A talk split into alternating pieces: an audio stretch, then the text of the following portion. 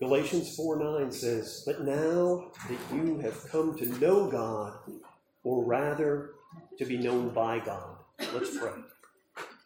Lord our God and Father, we thank you for this opportunity to come into your presence that we might actually approach the throne of grace is too wonderful for us. And that you might actually deign to reveal yourself in Scripture so that we might know you, and in knowing you have life and hope and peace is wonderful. We thank you for all of these blessings in the name of Jesus Christ. Amen. Now, for those of you that don't know, we are going to be using the form of a text to go through the next month. For the next three weeks after this, we'll be going through the ideas put into this long sermon, which is all a book like this is Knowing God by J.I. Packer. We have quite a few copies down here that you can uh, take home and read. But the idea of knowing God in many ways has fallen on hard times in the American church. There's a strong movement toward experiencing God as if he can't be known, or knowing things about God as if he's some kind of a mechanism that's subject to the investigations of man. But the old faith of knowing God and being known by God is not as common as it used to be. And we'll look at some of the distinctions between these two things. One of the most important things about this idea that's always been in the Reformed faith and that's always been in the thought of the Puritans and Reformed is the fact that there's a distinction between knowing stuff about God and knowing God. That those are actually distinguishable. And with that, of course, the main currents of liberal Christianity tended toward this extreme. You can't really know about the really true God. They even go to the extent of denying that this Bible is actually the Word of God because they say God is so amazing and He's so august and He's so glorious that He could never reveal Himself to mere man. Now, you might have heard this kind of skepticism. It's very popular in, in, in comedy and even in the halls of science that the idea that man might, that God might actually pay attention to His creation is laughable to some. And yet, the entire glory of the incarnation, the entire purpose of Christ's coming, was so that we could know the real and true God that created all things. Amen? Right. Toward the other side of the spectrum, there's a group that says, you know, the Bible is not important in itself. It has good things in it, but you can't get too into the Bible because really you're supposed to experience God. It's the feeling of God that's important and how he makes you feel when you worship, not all those things he said in a dusty old book from 2,000 years ago. And that also leaves us a bit lost because it's very easy for God to just become a feeling that you have and not someone that's told you truth from error in sacred scripture. So as we go through this, of course, you know, uh, frankly, uh, I've been doing this a while. I taught my first Bible study about 35 years ago. My first, like, official one, like in a church that had consequences to it.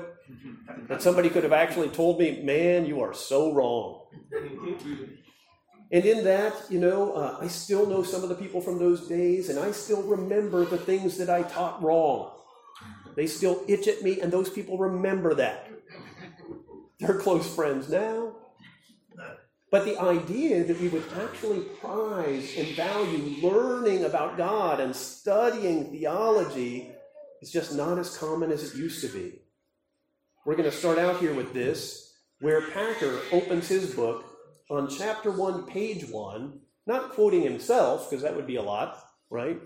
But by quoting Charles Spurgeon. How many of you have ever read Spurgeon? Spurgeon's one of the greatest pastors and trainers of pastors ever. And he wrote a little about his early experience and why he would actually study theology. What is the benefit of knowing a bunch of stuff about God in regard to knowing God? On January 7, 1855, the minister of New Park Street Chapel, Southwark, England, opened his morning sermon as follows it's been said by someone that the proper study of mankind is man. I will not oppose the idea, but I believe it's equally true that the proper study of God's elect is God. The proper study of a Christian is the Godhead, the highest science, the loftiest ex- speculation, the mightiest philosophy. which can ever engage the attention of a child of God is the name, the nature, the person, the work, the doings, and the existence of the great God whom he calls his Father. There's something exceedingly improving to the mind in a contemplation of the divinity. It is a subject so vast that all our thoughts are lost in its immensity, so deep that our pride is drowned in its infinity. Other subjects we can compass and grapple with. In them we feel a kind of self content and go away with the thought, Behold, I am wise. But when we come to this matter, this science, finding that our plumb line cannot sound its depths, and that our eagle eye cannot see its height, we turn away with the thought that vain man would be wise, but he is like a wild ass's colt. And with solemn exclamation, I am but of yesterday, and I know nothing. No subject of contemplation will tend to humble the mind more than thoughts of God. But while the subject humbles the mind, it also expands it. He who thinks often of God will have a larger mind than the man who simply plods around this narrow globe. The most excellent study for expanding the soul is the science of Christ and Him crucified, the knowledge of the Godhead in the glorious Trinity. Nothing will so enlarge the intellect, nothing so magnify the whole man as a devout, earnest, and continued investigation of the great subject of the deity. And while humbling and expanding, this subject is eminently consolatory. Oh, there is in the contemplation of Christ a balm for every wound. In musing on the Father, there's a quietus for every grief. And in the influence of the Holy Ghost, there's a balsam for every sore. Would you lose your sorrow? Would you drown your cares? Then plunge yourself in the Godhead's deepest sea be lost in his immensity, and you shall come forth as from a couch of rest, refreshed and invigorated.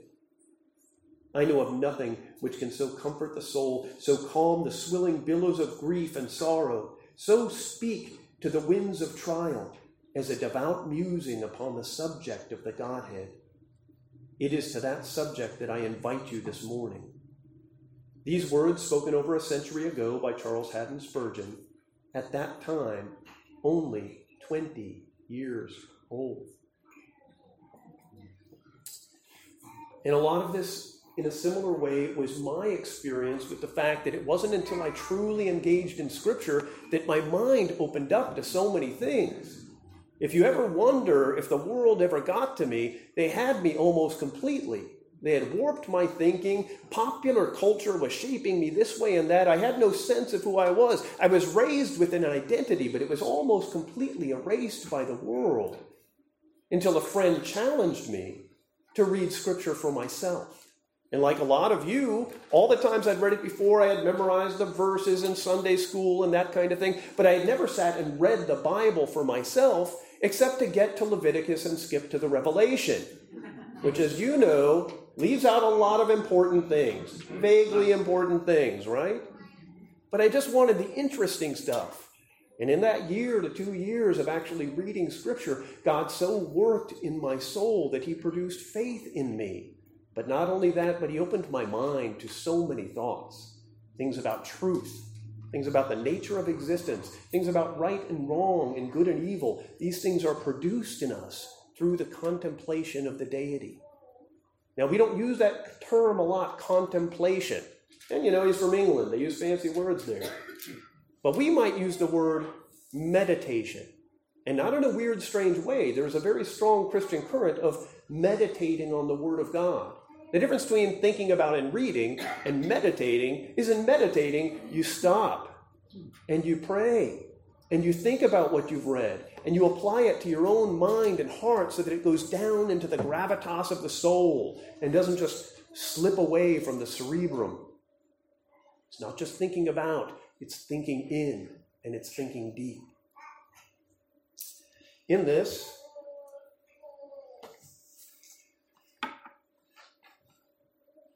thinking about omniscience is hard. And I know it's a big word. We have the big words we talk about with God. There's omnipotent, which means he's all powerful. There's omnipresent, which means he's always present, no matter where. And he's as much present everywhere as he is everywhere else. But there's also omniscience, that he knows everything. And this is perhaps the most humbling and overpowering of these ideas. When we get to the idea that God knows us infinitely and completely and everything about us, Calvin said in chapter 1, page 1 of the Institutes of the Christian Religion, that the contemplation of ourselves eventually draws us to the contemplation of God for this reason. We don't know ourselves. We all have this myth that we come into the world, and if anybody really knows us, we know us, right? And then we get married. we find out somebody else knows us better than we do, right? Or we have trusted real friends that we've stood the test of time with.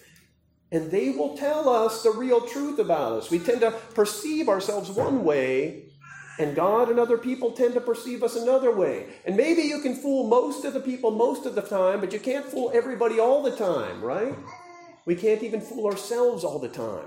The two most common things that destroy us are thinking of ourselves as lower or more base or more worthless than we are, because in Christ we've been exalted, or thinking ourselves more great and more glorious and more wonderful than we are. These are the two main strategies of man for dealing with who and what we are. As we see the entire culture going through another one of these phases, because you know it's happened again and again through history, that the entire culture of the world has come to the place where they prized man more than anything. And they finally said, now we understand everything, and every generation before us was nothing. It happens again and again, usually before a great world war that humbles us all because we never know as much as we think we do. And sometimes God uses these events and these flows of history to bring us back to this fact. You never know who you are until you know yourself within the context of the God that created you. I'm going to say that again. You never know who you are until you know and understand yourself within the context of the God that created you. The Apostle Paul goes all the way on this. There's a few places where he doesn't hold back, and he says, In him we live and move and have our being. Now, here's the thing about this because the culture pushes so hard on this idea, God is so big and so awesome, because they don't deny the existence of God, right? He's so big and so awesome that what would he have to do with these little ants on the side of the hill, right? But when we talk about God's omniscience, that He knows everything, He not only knows everything, He knows everything in exactly the same way. The God that created the universe because of the peculiarities of his being, can also be intimate and personally relatable to a tiny ant on the side of an ant hill. In other words, he's not more out in the cosmos managing the stars and the galaxies than he is in your prayer closet with you. He is wholly manifested at every point. And so, this God that created all things can actually have an interpersonal relationship with even the tiny things that He's made, in which 100% of His attention is actually on you and communicating with you, even while He's holding the stars and the planets in place. Now, I know this is big theology, but it's good theology. You know, if it wasn't for this theology, I never really could have had a god. The gods of the ancient Greeks and the Romans, they were kind of cool, powerful gods, Hercules and all these guys. They were basically superheroes, right? But they had great moral laxity, right? To say the least. Zeus was always trying to get a woman, always. Always after an earth woman. There's movies like that, right? They were just bigger men with possibly more problems than we have. And yet, the purity of Jesus Christ, the mere morality of the God, is not really sufficient to know Him.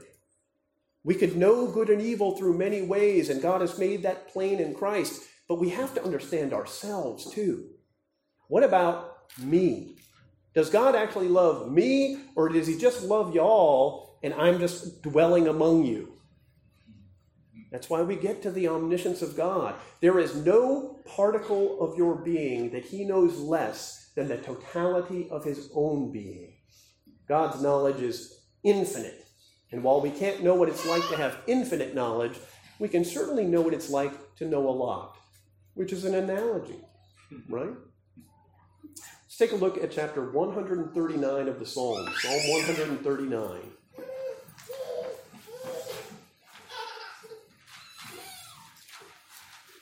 Now, this is a heavy psalm. This gets into the deep things of God here, right? But here, one of the main things he's talking about is what it is really is to be known by God. There's a difference between knowing about God and being known by God and also knowing God. Psalm 139. To the choir master, a psalm of David. O Lord, you have searched me and known me. You know when I sit down and when I rise up. You discern my thoughts from afar. You search out my path and my lying down, and are acquainted with all my ways. Even before a word is on my tongue, behold, O Lord, you know it altogether. You hem me in, behind, and before me, and lay your hand on me. Such knowledge is too wonderful for me. It is high. I cannot attain it. So as he starts out, does God kind of have you surrounded or what? Should this just make us a wee bit anxious? I'll tell you what, in my early faith, I found it almost intolerable. I still remember the first time I asked my dad, God, uh, Dad, where is God when I go to the bathroom? Because just the everywhereness of Him is kind of mind boggling and overwhelming. It's almost like an invasion of our privacy. Really, I can have no private thought without God? Can't I get a little distance from Him just to be human? And the answer to that is no. But that's not a scandalous answer. Let's go on.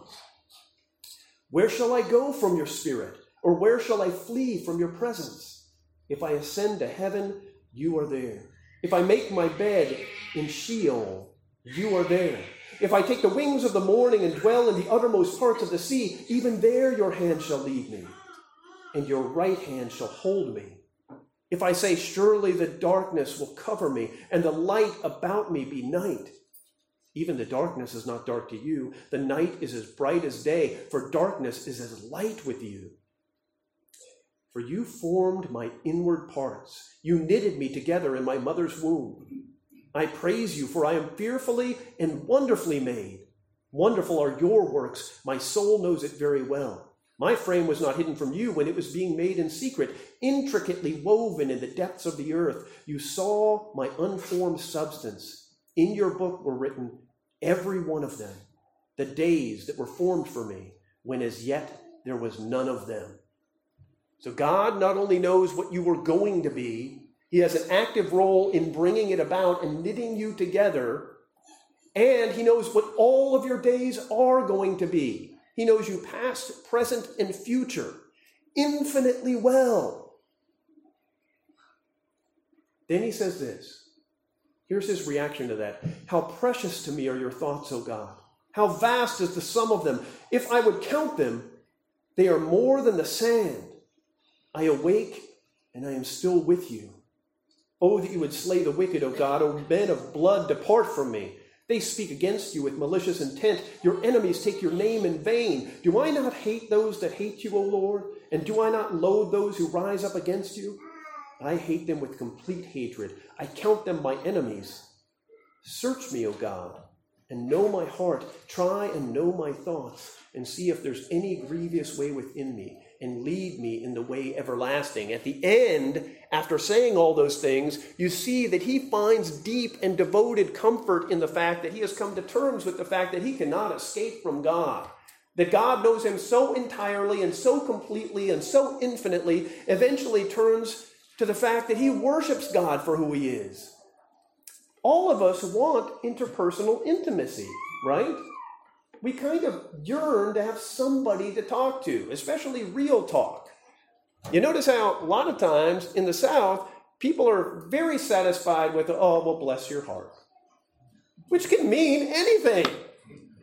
We're shocked by the sheer variety of meanings that term can have. Could be good, could be bad. People could be telling you they want your heart blessed. They could be telling you where to get off, right?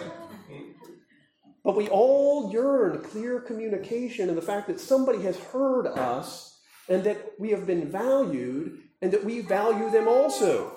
We could call it friendship or anything like that. We find this in marriage, we find it with our families, we find it with our friends, and yet we know that in Scripture, in places like this, God has made it eminently clear that our, in, our relationship with Him is infinitely intimate.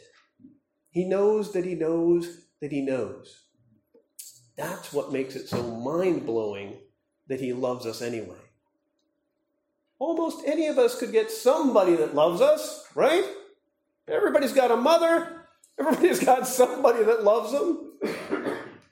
But He created you for communion with Him, for coming together with Him, so that you are the only thing created in the entire universe, except for hypothetically angels, possibly, that can actually interact with God on a one to one level, that were created after His own image and likeness.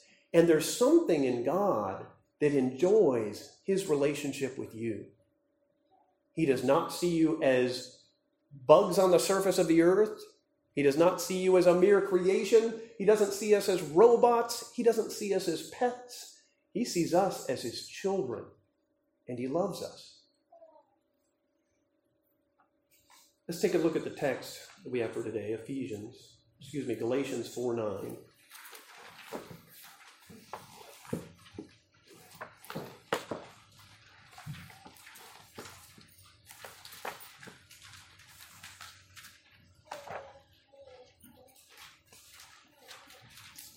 From 4 1, in talking about the relationship of people with God, I mean that the heir, as long as he is a child, is no different from a slave, though he's the owner of everything. But he's under guardians and managers until the date set by his father.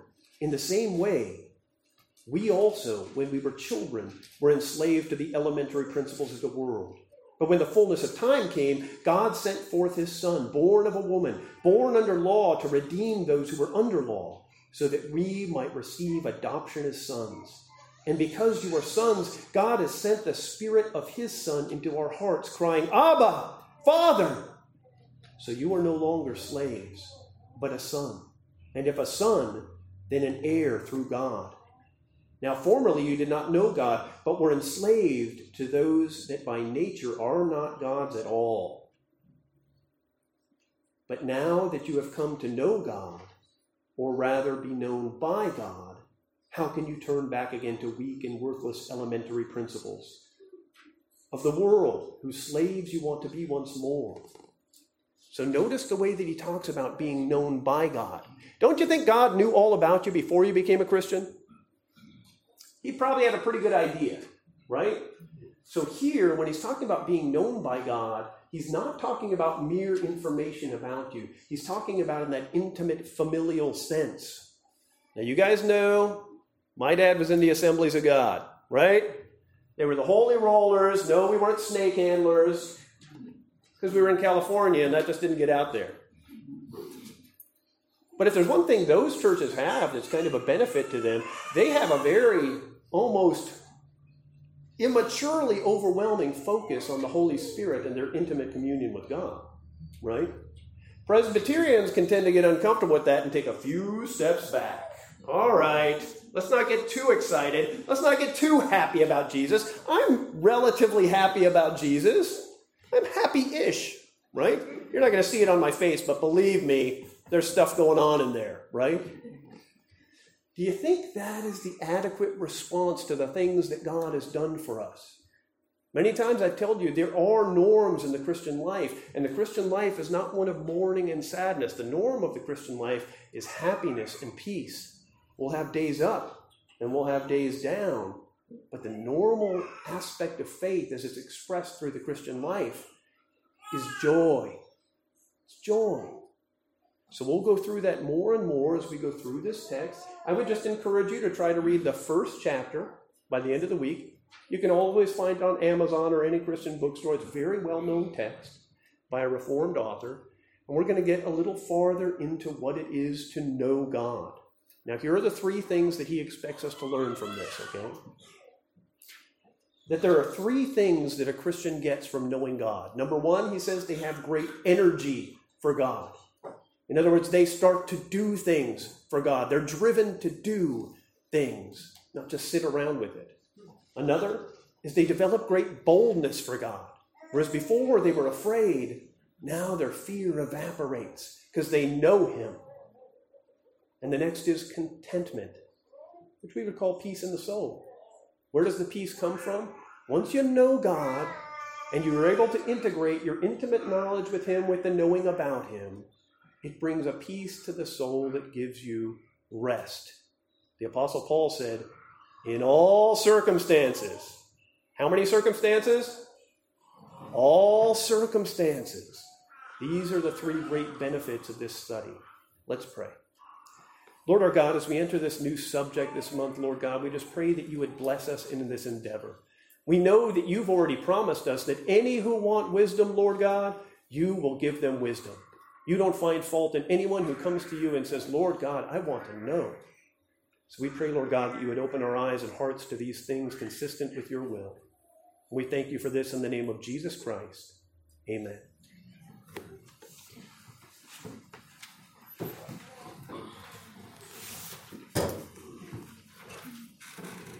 Please rise as we sing Psalm number one.